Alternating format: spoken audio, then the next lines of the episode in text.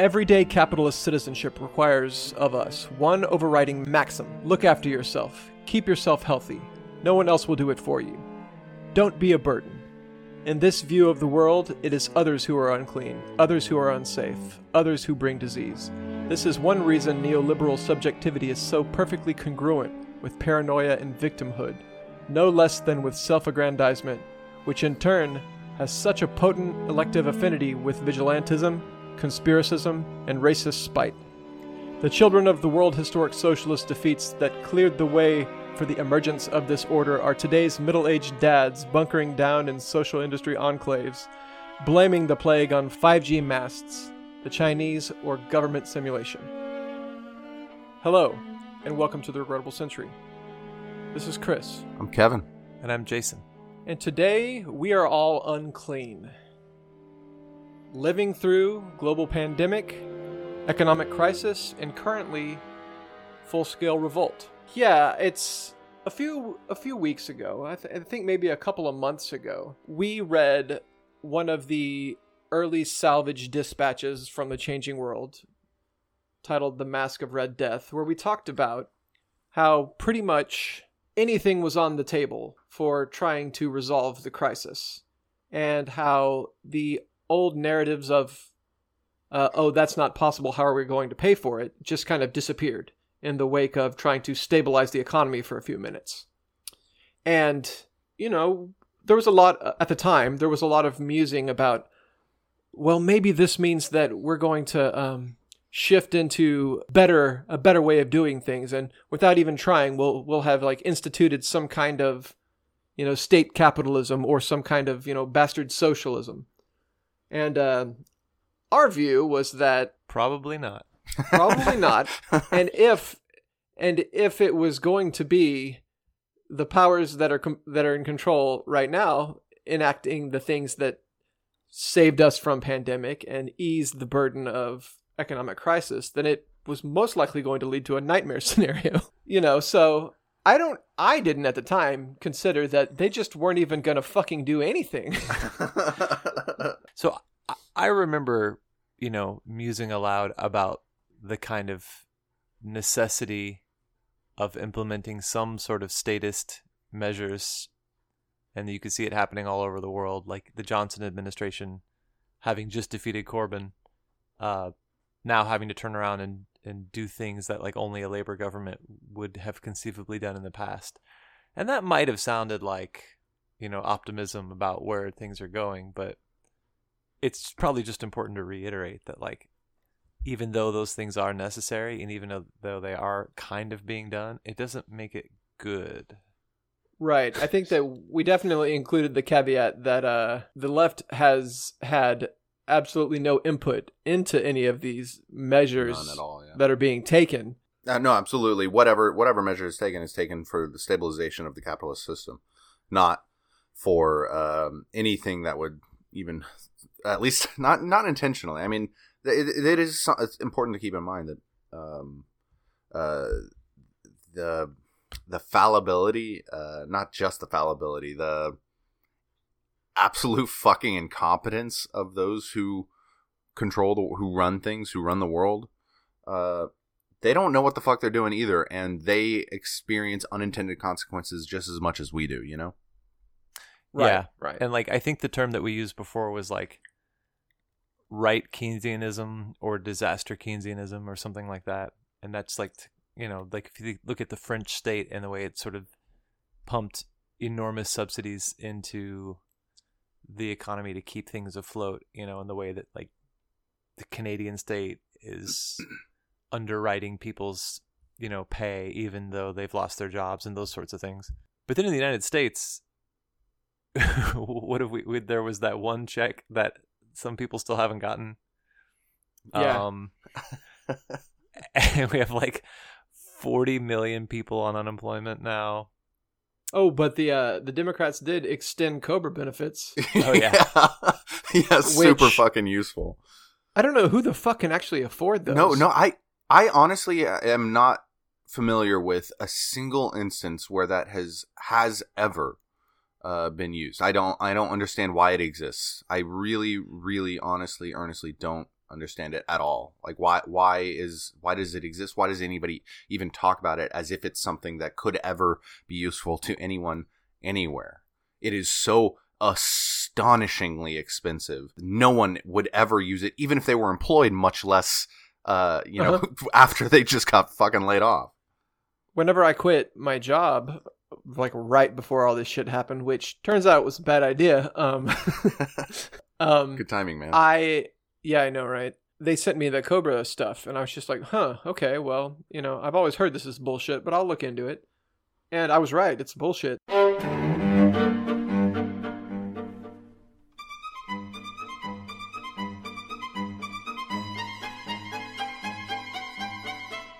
You know, uh, the the Democrats tried to push through a gigantic corporate bailout that would also include within it um, voting by mail provisions Mhm. and two thousand dollars a month for the remainder of the crisis. And um, I don't think that even. Yeah, I don't know what what came of that. I I know it failed, but I know that Trump said he would he would uh, veto it if it ever got to his desk. yeah, and McConnell just uh, essentially just uh, never bring it up for a vote unless sixty uh, senators override him, and that's not going to happen. No. He's not going to get a revolt from Republicans to in favor of voting on on a on a handout. Yeah, so like the last thing I heard about that bill was that it was gaining traction in the Senate, and that was like at the beginning of May.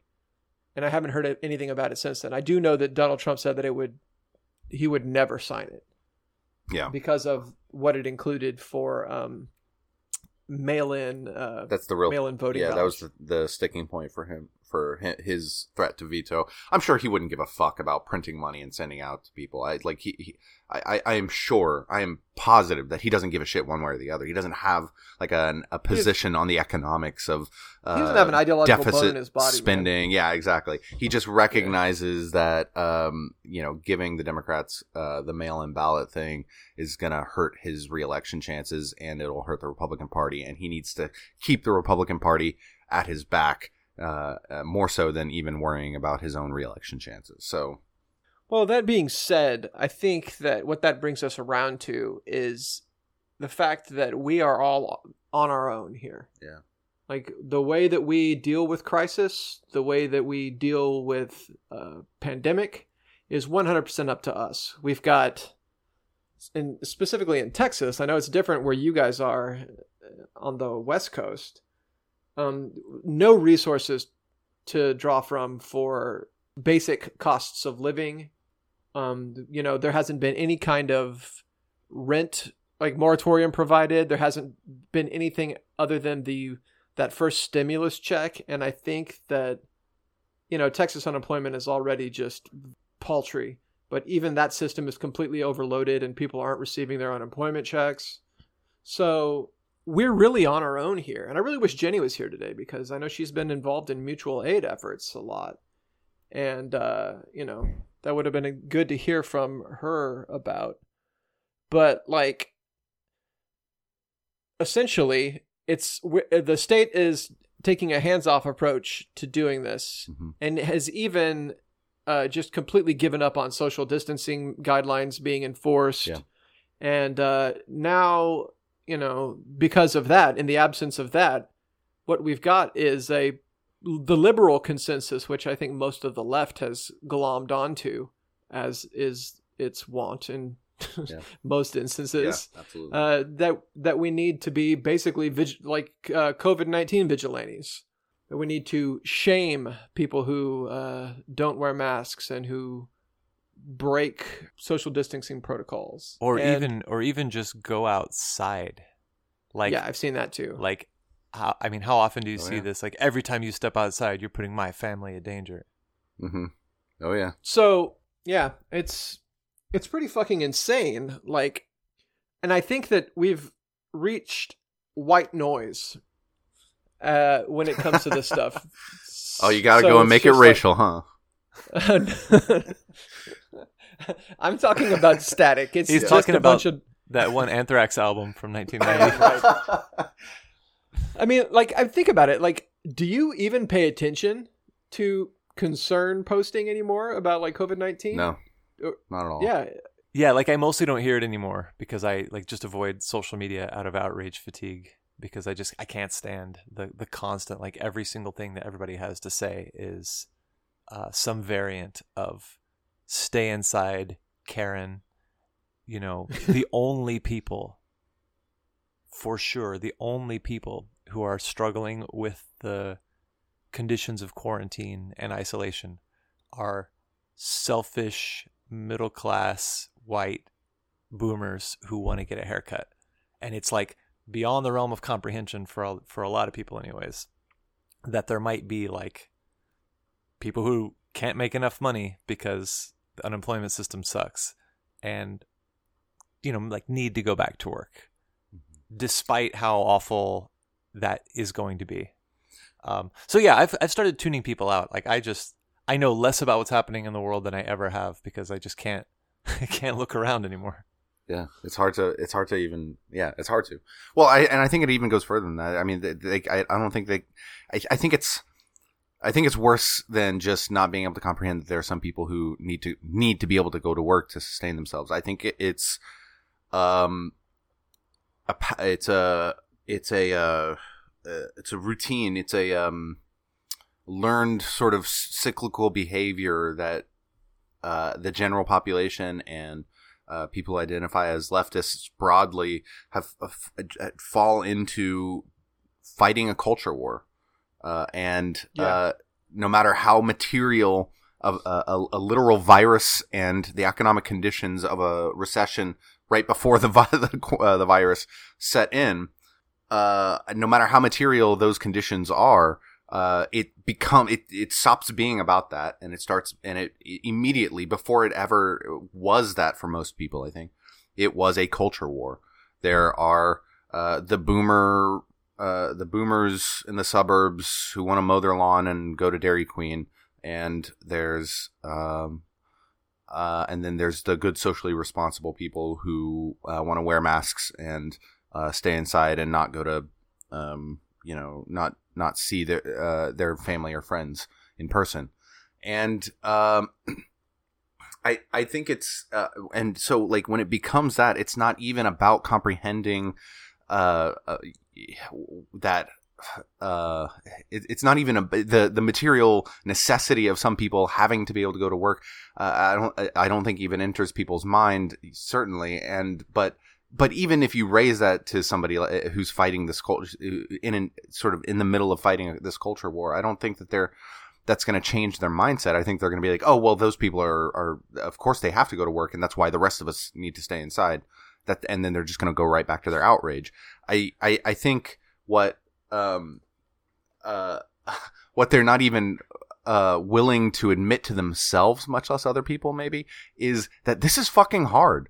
Social isolation sucks. It's not how human beings are built to exist in the world.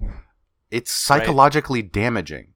It is a difficult hard thing to do and to maintain and co- to continue to engage in uh, because simply you know simply because of some sort of abstract idea that we you know I might um, expose somebody else to this thing that I might or might not have. Um, and Right. uh, and yeah, and and nobody's nobody's looking, nobody cares, nobody. It's not nobody seems to give a shit about um uh you know what would actually sustain individual capacity to um, maintain and uh, quarantine until we have whatever um, vaccine or whatever it is that will allow us to go back to normal life. Um, and you know, at least on the west, uh, the as far as I know, and most of the West Coast, it's it's mostly the same. Uh, you know, we've got some stuff, some stuff like rent freezes, but they're not they're not canceling rent. They're not saying you, you know no people don't have to pay rent for uh, the duration of the quarantine. They're just saying uh, we're kicking the due date down the road for three months, six months, or however long it is. And then at the end of that term, you owe every penny of back rent that you haven't been paying during that time that you haven't been employed. And uh, the your landlord can evict, evict you at the end of it. That's what the good liberals on the West Coast are doing. Right. So that's rather than having a slow trickle of evictions over the course of several months, let's have a big wave of evictions at the end of several months. yeah. Let's Yeah. um because that's the humanitarian thing to do is to let people sit in anxiety inside their apartments all through the summer before you kick them out on the streets. and then blame them individually for mass death when they uh, can't take it anymore and they go out of their fucking home. Right. And uh, so, you know, the the point of bringing that up for me is that like we're basically doing the job of neoliberalizing outrage. We are taking it upon ourselves to be mad at individuals for their choices, to not choose to take this seriously if that is what they're doing, because the the state has given us no uh, opportunity to be able to take it seriously if we wanted to. You know, I mean, I think that like our outrage, us doing the job, uh, us becoming, I guess, uh, like this salvage article uh, says, us becoming, you know, vigilante trolls on behalf of behalf of the capitalist state. We've taken our outrage away from the places that it matters and started projecting it onto each other, which is exactly what they would like us to do. Right. Well, and there's an implicit and sometimes explicit under uh kind of like theological uh belief in the power of that capitalist state to solve this crisis. So it's Right. not just like when you go outside you're putting people in danger. It's like you haven't waited long enough, they haven't fixed it yet. If you just look around at what they say, they don't have a fucking plan. Like the plan was go inside for a while and we'll see what happens. And then they keep extending it. Oh, keep keep staying inside. But like look if you're sitting indoors and ordering Grubhub and Instacart and whatever and, and only buying stuff on Amazon except for on the special days you're not supposed to because you saw on social media that that was a strike day or whatever. Yeah, that's you- doing something. and you think that you can just sit there and do that until the vaccine comes out and obliterates the virus and you can go back to life as normal right? You can go back to the obama years. Um you're fucking insane like the people the people running this country don't have a plan. And not only do they not have a plan they are competing with each other to uh to get around having to make a plan. So like if look like i i don't have the death well i might have the unconscious death drive that we all have right? But i don't share the the fanatical death cult like desire to just reopen the economy and kill all the grandparents right but i think it's probably worth recognizing that in the absence of a plan and in the absence of like a competent marginally uh socially conscious element inside the state to like to mitigate the worst of the damages of this thing the only alternative to a slow death is to just take a risk. So I, ve- I very deeply sympathize with people who are like, oh, I just, I've had enough. I have to start trying to live life in a normal way, especially if that means like you are an independent contractor and you have to make money. So you're trying to do it on the sly now. Like, I, in the absence of a state that can or even wants to provide like a safety net for you to fall into, the only other thing is, is to rely on yourselves and and when the left Yeah. and when the left is not made up of people who are like trying to build alternative institutions but instead it's just made up of people who are identical to liberals except for they say capitalism instead of greed you know where else are you supposed to turn but to yourself to be clear, like I have been observing social distancing as much as possible. I wear my mask when I go out. Yeah. You know, I only go out to go grocery shopping and all that shit. Of course, same here. absolutely of course Yeah. But if I had to, I mean, I'm still living off of a little bit of money that I had set aside, and that's going to run out real fucking quick. Mhm. So I might actually end up having to go out to work. And whenever if I if I end up in Texas because we're not doing anything about this at all, everything is just back to fucking normal. Ending up working in an office or something or wherever I end up getting hired because jobs are fucking scarce right now. Um I'm going to just basically be unable to social distance anymore, right? Mhm. Um, right that's going to that's going to be taken away from you, just like it is for Right. tens of millions of people. And no And no so- amount of shame online is going to change that for them. In that instance, like if I I'll, if I just can't fucking social distance anymore, like what is the point of continuing to social distance the rest of the time when I'm not at work? Of course, I'm going to continue to try to wear a mask whenever I'm around other people, just in case I am a fucking disease vector or something. Like, uh, but like I can see where in people's minds where they're just like, well, it doesn't fucking matter. hmm uh, uh, it's I either die or I or I don't. I still have to live. I still have to work, hmm and I definitely understand that. Mhm. And that is one hundred percent the the fault of the state. Absolutely. Yeah, and it's you know it's um, the state is present and making choices in its absence and lack of making choices. You know, like it's it's there, causing an outcome, causing a, uh, an outfall of uh, consequences by by its um, uh, refusal to s- step in and take measures that are necessary to actually ensure uh, mass deaths don't uh, don't take place. Uh, and then if we try to transpose that onto individuals, we're you know we're missing the point. when you consider that like in addition to the fact that there's just been a lot of uh, foot dragging and contradictory information coming from various like officials uh, health officials government officials whatever and you you add that to um, these studies that suggest now that they're pretty sure that this virus has been spreading around the country since the beginning of the year. And studies that suggest that like dramatically higher percentages of people have already been in you know have already carried the virus whatever um, Yeah, fifty to eighty percent higher than they previously thought in one study. right. Which means you know much lower uh, death ratio than than is presently thought that is presently officially uh, accepted. And then also that like you know maybe it turns out that the virus doesn't actually hang around on surfaces for very long. And so maybe you don't have to be like spraying lysol on your shoes and leaving them outside every time you go check the mail or whatever it is. Like when you when you factor all that in together alongside the the incompetence and uh, of the plans being laid out by governors and municipalities and all the, the conflicts between the national and municipal governments. Um, some countries have eradicated the virus completely. Other countries have, you know, completely succumbed. Like you put it all together, and it's it's no wonder that people uh, that it all comes out as white noise, and that people are just like, I don't know. I guess I'm just gonna fucking just do whatever I feel like doing because it doesn't appear as though the experts know anything. At least they they seem to change what they know. Um, and all of your like liberal finger wagging friends who are like, listen to the experts, sometimes seem to misunderstand that the the because the science isn't all in yet. Like it, the experts don't really know. Um, of course, it makes a situation in which people stop listening.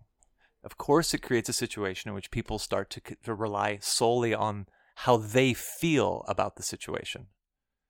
It couldn't possibly have uh, played out any differently than it had in this in this society, uh, because we don't live in New Zealand. You know, we don't live in a in a small island country with a labor government that you know immediately issued some basic emergency measures um, the minute that they had one case. Or like in vietnam we don't have like the political capacity to like forcibly quarantine people who are infected so that nobody else has to be quarantined. We live in an incoherent chaotic mindlessly self-indulgent individualized and atomized society which is structurally weakened in terms of its social apparatus. Has been structurally weakened so far that it's amazing that there has been any response whatsoever in this country. I think we should pat ourselves on the back for being a country that largely did manage to just sit inside for a couple of months and wait for further instructions.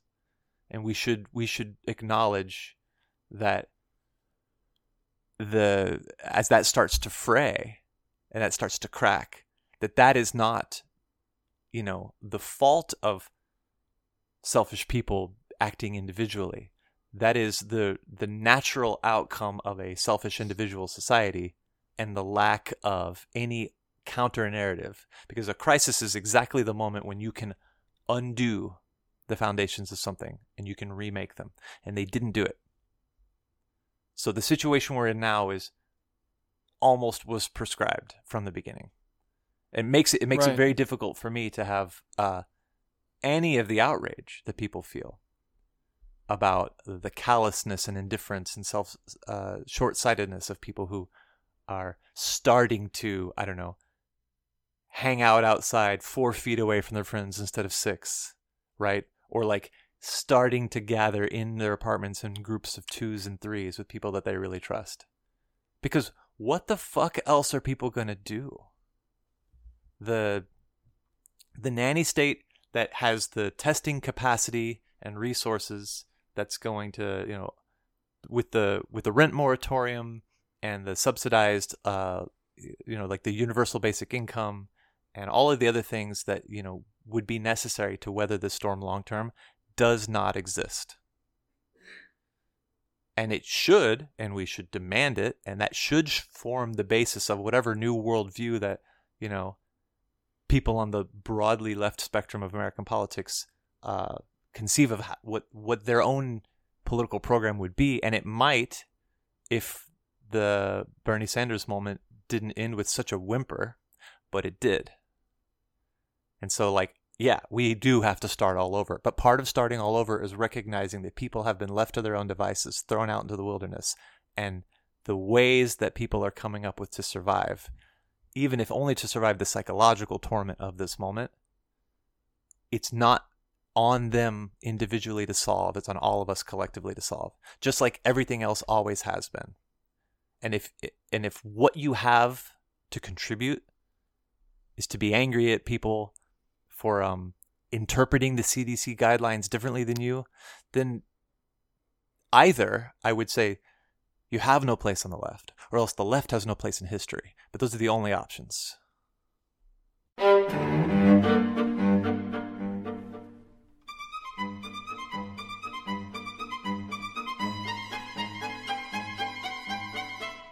We must even take seriously and investigate a counterintuitive possibility that a clear acknowledgement that the state remains the horizon of coercion and thus our demands may actually help mitigate the voluntarist petty authoritarianism inevitable in a moment of crisis in class society.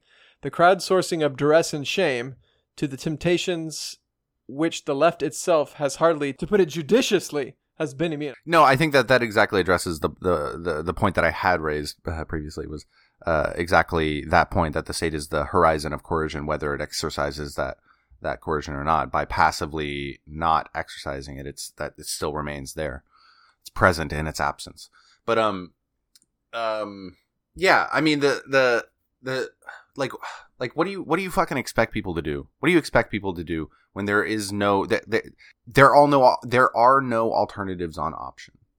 You know, Th- Yeah. th- there's no like there is stay inside for a year and a half uh on, you know on on the on the on the mo- most optimistic timetable that we're looking at until a vaccine is widely available. Uh which who the fuck has the money to just sit ar- without state assistance to just sit inside and not work?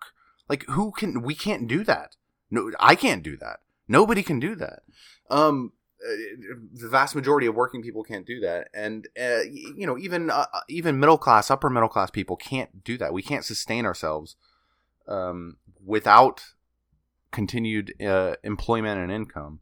Uh, and, and we recognize that these people recognize that they are situated within a wider world a larger economy that when they go out and buy things that's circulating uh, money into the economy that keeps other people employed I I think that there is even a glimmer of collective collectivity of um, um, uh, collectivism uh, being expressed by the people who want to reo- who are going out and saying reopen the economy. Let me go buy my fertilizer for my lawn and get a haircut.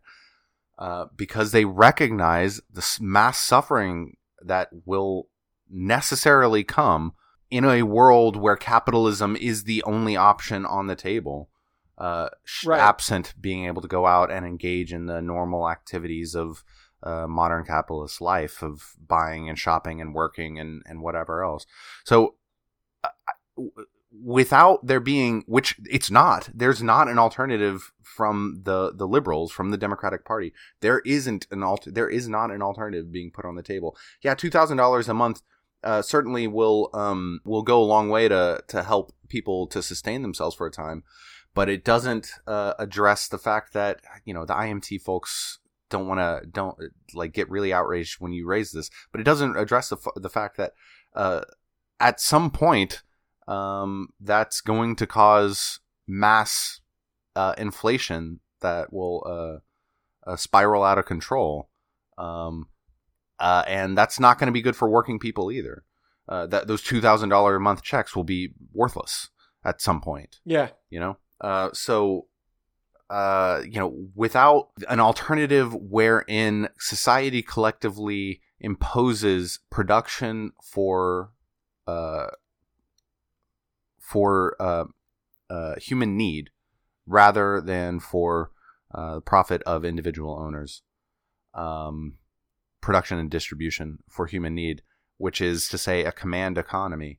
Uh, un- unless that com- becomes an option, then it's simply like we're there. There, there is no alternative than to reopen the economy, and that actually becomes a rational alternative. So these people are absolutely small business tyrants, yeah. and you know the worst fucking the worst byproduct of American individualism and the late capitalist epochs, uh, the dregs of the late capitalist epoch, right? Yeah, no question. So, like, the, these people are like also, unfortunately, the ones who have the most realistic outlook as looking forward as to what is what is possible. Yeah.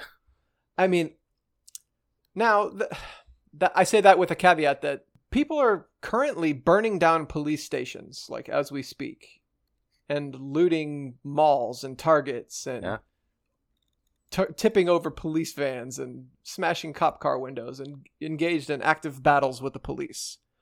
That, however, is the other alternative. that is the other alternative. You know, there is either we open up society and get back to work and just let an enormous layer of people die off, the most vulnerable people in our society, just fucking say fuck them, let them die. Yeah or we can smash things and set things on fire. Hey, you know, I mean, one death is a tragedy, but a thousand deaths is a statistic. That brings me to this the, the subject of what I think people are calling riots, what I think is actually a full scale revolt, because it's not just like the riots that are happening in Minneapolis. This is going on all over the country. Like Denver, Atlanta, Dallas, uh, Portland, Los Angeles, uh, yeah, uh, the White House. That's the most interesting yeah, the one to, that, to be included in all of this to, to me. That uh, I that honestly that one makes me the most hopeful that that this is more significant than you know a little one-off thing. But um, yeah, I don't know. And this is you know a culmination of a lot of things touched off by racist police brutality. The Democrats and Republicans are both saying, are both de- condemning the violence. But this is not just about police brutality, and it's not just about racism. Of course, those are key parts. They're very important components to all of this, right? That is, I don't want to take anything away from that. But this is the wanton slaughter of innocent people by the police in a time when everyone is out of work. There's no hope for any kind of political change through the ballot box. And things are just getting worse and worse and worse. So these are the types of situations where eruptions can be sparked by just a tiny little, a tiny thing, right? Just think of May 68 with protests about dorm rooms and, you know, February 1917 with women going on strike for better wages and better pay, and any number of other uprisings that were a result of a tiny spark that was lit in a powder keg. And police brutality happens all the time. I don't know how many how many of these things have we seen this year already? That I mean, countless, d- countless. And last year, And this is different than Ferguson because Ferguson happened in Ferguson. Mhm. This is happening all over the United States. This is, you know, I don't know how many dozens of Fergusons going on right now. So this is something else. I don't know whether or not to be optimistic about it, but it does show that people are taking the lessons that have been learned from the struggles that have happened since Ferguson and they have they've internalized them and are tying things together. Now whether or not anything comes out of this other than the inevitable just brutal retaliation that is going to happen. Yeah. The police the police are going to be out for blood. That is going to happen. Total. Whether anything other than that comes out of this is it's hard to say. Um Yeah, yeah. Uh, P- uh, so Portland went, you know, lit on fire last night. That were well, they uh, they broke up a, a whole, whole lot of shit, and they um, uh, tried to light the uh, or did successfully light the Justice Center on fire there, but uh, uh, that the fire got put out, and everybody and the whole thing got quelled. But uh, but now there's um um a curfew, an 8 p.m. curfew. Anybody who who's outside after 8 p.m. tonight, as of the ti the day of this recording, will be arrested. Um, and uh, I guess we'll see. We're we're sort of in the middle of it, and we're kind of speculating on things. And then this recording is going to come out uh, uh, after things have sort of played out a little bit, so we might look foolish in hindsight. But uh, uh, so it's hard to sort of like take a firm stance on as to what I think's going to be coming out of this. But uh, frankly, I'm pretty skeptical. You're right, Chris, that it's it's different, uh, and it's it's interesting to see. And I it it the the um the spark that lit it uh, is the spark of uh, the recurring subject uh, issue of police brutality, but the, you can't deny that um, that there is um, oxygen and tinder that exists in this atmosphere because of mass unemployment and social isolation um, that uh, that we're existing in, and that's creating just this explosive atmosphere. Now, maybe they've got enough fire hoses pointed at this explosion to to put it out and uh, repress it, um, but maybe not. Uh, I don't know. I guess we'll see. I'm pretty skeptical. So one of the things that um, has been on my mind since this spate of unrest like kicked off was a conversation we had um, that I think we titled it um, "Everything is boring, nobody is bored, everyone is anxious." Yeah. you know that there's this sort of generalized anxiety across the this society that um, has very few coherent modes of expression. You know that, that that society is a tinderbox anyways and it has been for some time. Like it shouldn't be a surprise. Like i don't think it's just that like yeah police brutality is normal and people just finally got fed up with it you know a couple days ago. And it's not that uh, it's not just that plus the pandemic anxiety and it's not even just those things plus the unemployment anxiety and the desperation that people feel right now. It's that things have been getting progressively worse on all fronts for so long that it's almost a surprise that it it's only just now happening in this way. So like i'm not i'm not necessarily prepared to say that i think i know what will come out of it. Probably we'll see a lot of this maybe right. coming and going like, in waves um Right. That's what I was going to say. yeah like that this will be clamped down and fizzle out eventually but then it will spring up again and there will be an official flashpoint there will be like an atrocity or an event of some kind that will be the focal point in people's minds to be like that's something that has to be addressed and then you know coming behind that will be all of the rest of or driving that will be the rest of the engine which is just the generalized anxiety that people feel as a result of living in this like hopelessly alienating meaningless uh, mode of, of living that has been uh, that we've been raised in.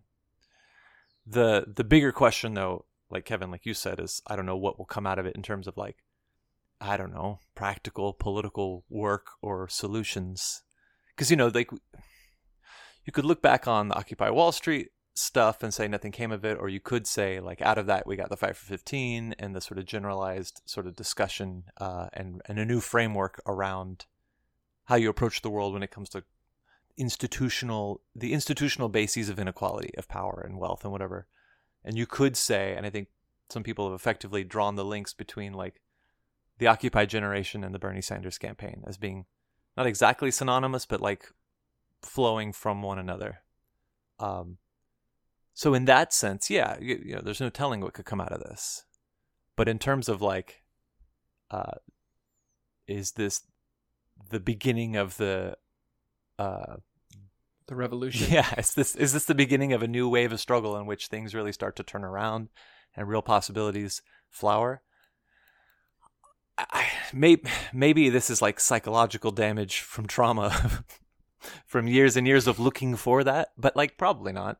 I think probably it's not Yeah. that. Um, I- well, I mean, look, I mean, I think like best case scenario, uh, that could what could come out of this is uh, an acceleration of the decline of the the U.S. state um, as a uh, you know a co- coherent global power that has to sort of avert its attention from um, from abroad uh, to uh, quelling revolts um, domestically, even if that uh, includes some sort of like you know Keynesian sort of uh, measures to help s- s- sate the the the um, inclination toward revolt at home, right?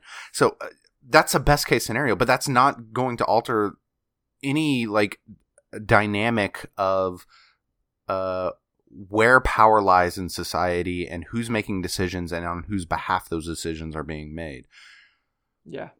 we short of having organization that is effectively working toward assuming power in the in, uh, uh, uh, in the interests of like consciously in the interests of um, dismantling capitalism and replacing it with uh, an empowered uh, working class it's uh, all we have is destruction. We don't have anything that could could conceivably construct some alternative. All we have is destruction and so the best Right. case scenario in that is just an acceleration of the decline of you know the, the U.S. state. This could be a touching a touch off point for us starting to build organizations, maybe. Um, but I'm not optimistic, Without- man. I'm not optimistic. I said it could be. but I mean like I you know, you guys know what you're doing. Knew what you were doing when you turned this on, this podcast on. You weren't you know, I don't know what you thought you were gonna hear, but if if the idea that we're not optimistic surprises you, then you know, I'm sorry. but uh yeah, I mean we would have needed org- powerful organizations with deep roots in the community uh, and you know just knocking on the doors of power like banging on the doors of power for this to turn into anything i mean it could turn into something but it, you know think of how many times in the history of the modern world that this sort of thing has happened and it can it, it very it may very well lead to some much needed reforms but you know it also may very We should- well lead to we should a- definitely fight for them, but that's not good enough. Right.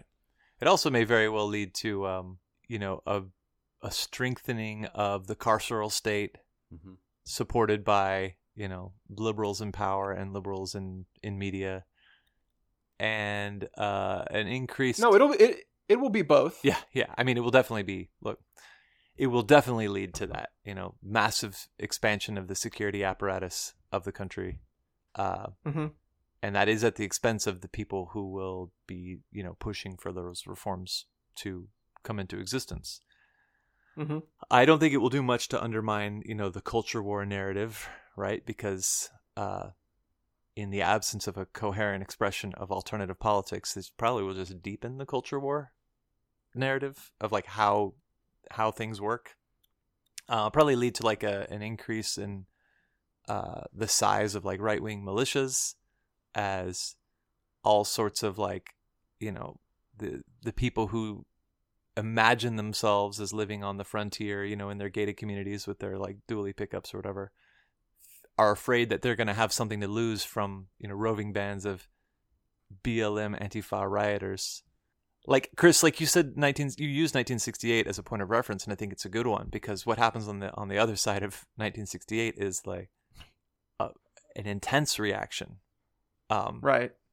which almost obliterates 68 from consciousness as anything other than like a an interesting historical moment.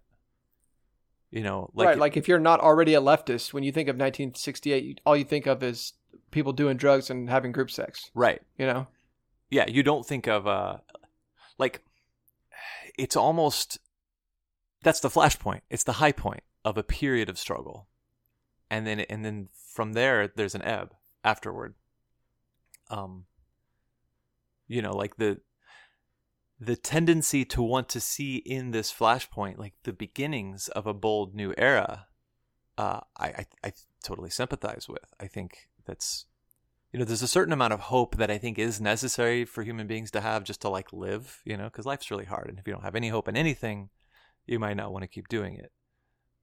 But you know as we we often talk about um, on this podcast is there's this kind of hope this over uh, overabundance of optimism that leads to incredible demoralization and like if if right now you were thinking man the world's terrible i don't know what to do and then you see there's there's unrest you're like oh good things are about to turn around. Six months from now, you might be in a much worse place psychologically than you are right now, or than you were before the unrest began.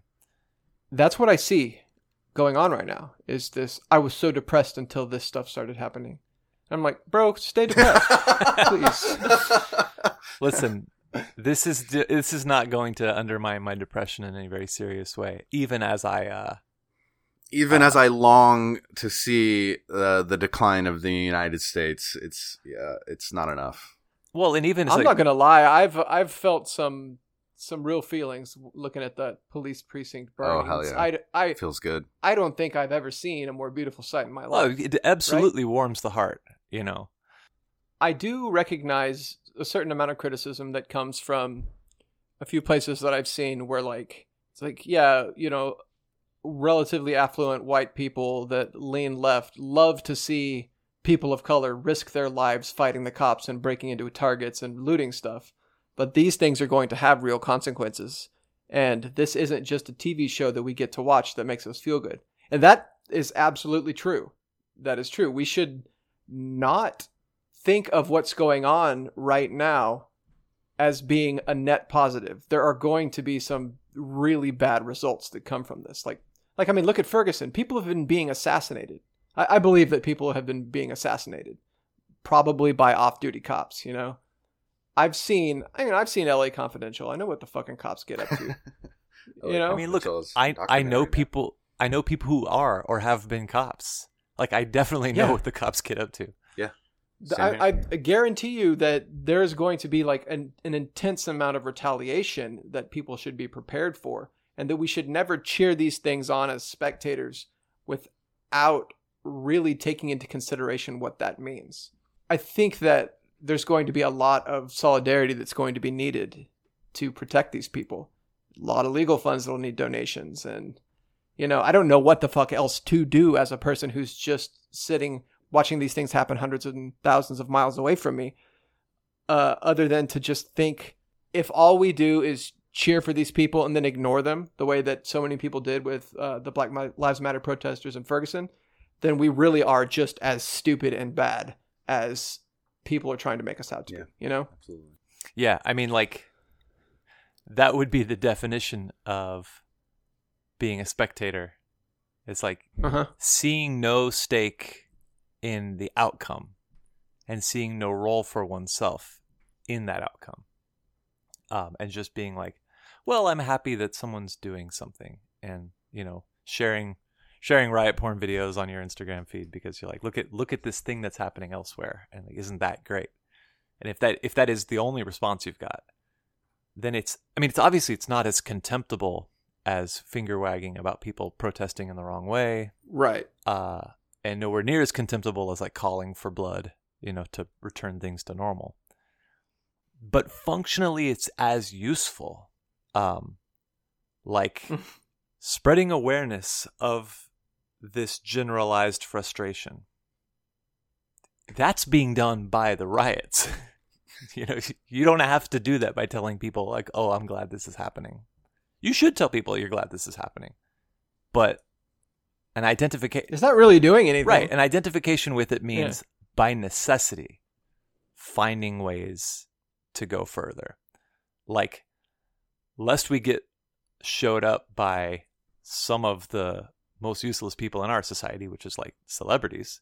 Um, you know, there are all sorts of celebrities like Steve Carell or whatever that are like throwing money into um, bail funds for people who are getting arrested in Minneapolis.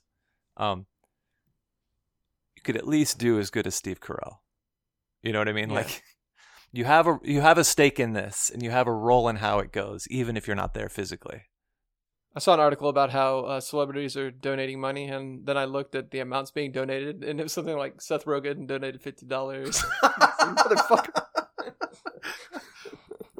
Oh, Oh, Jesus. great. Uh, Well, right, and s- cool, dude. so that's the other thing is like if you um you know like put it if if you're like a person calling for those donations to be made right like pair that with the recognition that like we were just saying there are 40 million unemployed people and less and less money to go around all the time um and more like and more of it accumulating in the hands of Jeff Bezos. Yeah, and no discourse about reparations is going to be enough to cover the fact that a lot of people don't have money to donate to these bail funds. Um, yeah, so when we talk about organization, right? Like, if you don't have any money to donate to a bail fund, like, there's there's got to be ways of fundraising. There's got to be people who are trying to figure out how to expand the mutual aid network to beyond just uh, delivering groceries or whatever it is. Like, I'm absolutely not going to try to present a blueprint as it as it forms in my head, right? I just mean to say that uh, it, Oh, I've been 100% thinking out loud this whole time. Right. I, I, I I just mean like all of this needs to be qualified with um this something we return to often is like I don't really know what to do, you know, and just doing something is often not enough. But when things are happening, there is like a, a sort of uh, uh Moral obligation? yeah, I was going to say a historical imperative, but moral obligation, Yeah. however you want to think of it, to uh to figure out a way to relate to it.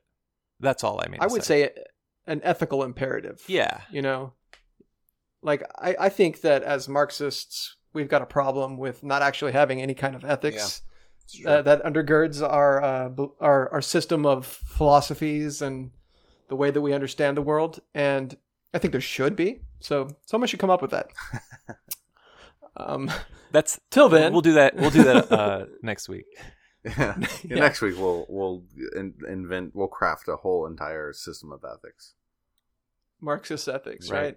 It's a re- this is a really complicated moment, um, and it's a very difficult moment to be alive, because the things that you have to balance and juggle, uh, that you have to keep in mind in order to to to have an accurate picture of the world, are incredibly uh, contradictory and and multiplicitous, Yeah. right? Like there's a pandemic, so wear a mask, but also there there are these protests and riots, and maybe you should participate. But are you going to go spread the pandemic by participating? How do you social distance during a riot? Um, everyone's unemployed, but a lot of people need bail money. Uh, you know, and so on and so on. There are no networks, or, or very few networks, and practically no organization uh, on the part of uh, that are dedicated to, you know, even just ameliorating the lot of of the masses, let alone like catapulting, you know, human beings back to the forefront or into the forefront of making make living their own being in charge of their own lives. Like everything is seemingly contradictory. Everything every everything that you know has something else that makes whatever impulse you've got uh, seems like it should be checked, right? We don't know what to do, but it does seem like one of those moments where it's probably time to just start trying things and not just re- rest on what we already did know. You Yeah. know, like maybe there's a let's imagine we exist in a moment where like joining a socialist organization is as simple as getting online and paying a one-time membership fee and uh, then tweeting about it, and that's all that there is to it. Um, we're, we're imagining. yeah, let's this? imagine that that's the case, right? And so, like, It sounds kind of dumb, but okay, I'll imagine with we'll you. see a spike. we'll almost certainly see a spike of membership in in in such organizations, right? But what does it mean? What is it going to mean for people? Uh, and I don't think that there's. I just don't think we have any idea yet. Still, we just don't know what to do with. You know, this is the problem with spreading awareness. We're all aware. Now what? Well identify with it and then you talk about it. And that's the cycle we've been in for years now. Um so even when it comes to like a moment of revolt where like the police are actually being beaten on the streets by uh you know by everyday people the only thing we really know how to do is like agree with it identify with it and fucking tweet about it. It's just a sad state of affairs. All i'm really doing is lamenting. It's not a speech. I don't really know where to go with it Lamentations, man. Well, uh, like Varn said last week on the podcast about Bonapartism, we talked about what does the left need to do, and he said we got to start over. You know, we have to go back to the very beginning, where it is that we get our beliefs from and our our inspirations from, and we've got to try to cobble something together that's inspiring to people, and then rebuild our organizations from nothing. Yeah. I mean, that's the closest thing to an answer that I have. Get a job in Amazon Yeah. and unionize it. Yeah. yeah Wow, That's that's, all. fucking Just bleak. do though. Just do Just do that. that.